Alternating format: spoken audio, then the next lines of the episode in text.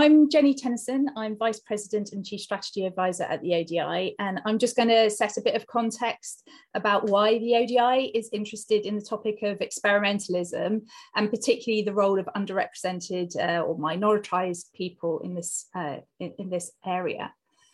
Um, so at the ODI, then we want data to work for everyone. We think that data can have a really positive impact on the world, that it can help decision makers make better decisions faster, more confidently, whether they're governments or businesses or civil society groups or even us as individuals.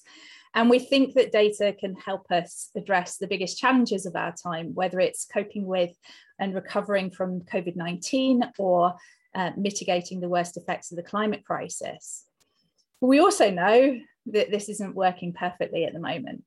We have organizations that hoard data rather than sharing it, which limits who can use it to inform themselves and how they act.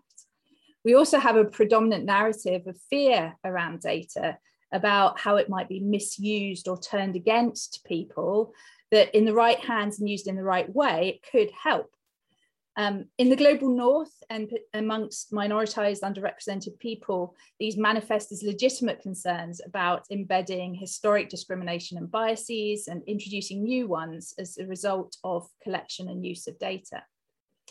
Now, our, our argument at ODI is that being more open to counter hoarding and more trustworthy with data to counter that fear enables us to get to a better place of positive impact in the world with data we think that data can be used to help us address global challenges that we all face in different ways. And we think that this can be done in just, equitable, and empowering ways. Um, and I'm sure that that's possible at a high level. But when you get into the details of data policy and practice, things start to get messier because the world that we're working in is complex, because we're uncertain about what works and what doesn't and because we're working in a rapidly changing environment. So that's the context in which we're having this conversation today, because we think that to deal with complexity, uncertainty, and change, we have to be deliberate about iterating, adapting, experimenting in data policy and practice. And we want to explore how to do that. So, this series of roundtables is all about exploring how to do that well. Um, what we're focusing on today is uh, in this kind of first roundtable around this for this work stream is understanding how the context in which we work is changing. So we can see new kinds of data being made available more widely, more real-time data, more administrative data, more data from the private sector, for example. Also more qualitative data that reflects the subtleties of people's real world lived experiences more disaggregated data, whether it's by gender or ethnicity or place and intersections of those.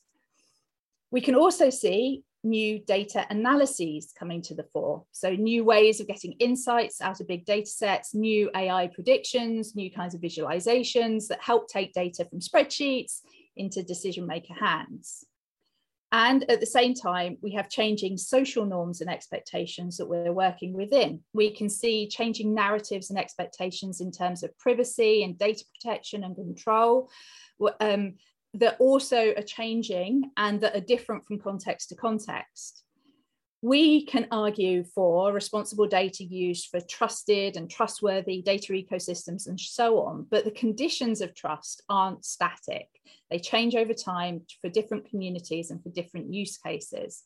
So we need to adapt our approaches to take, um, to take account of that.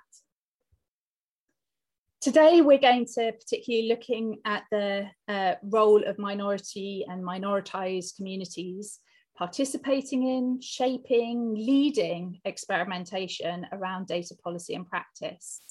Um, there are three risks and opportunities that I want to particularly highlight, which might come up in discussion or might not, but ones that I'm particularly interested in exploring. Um, first, I want to recognize that historically, experimentation, and particularly harmful experimentation, is something that has been done to people who are underprivileged.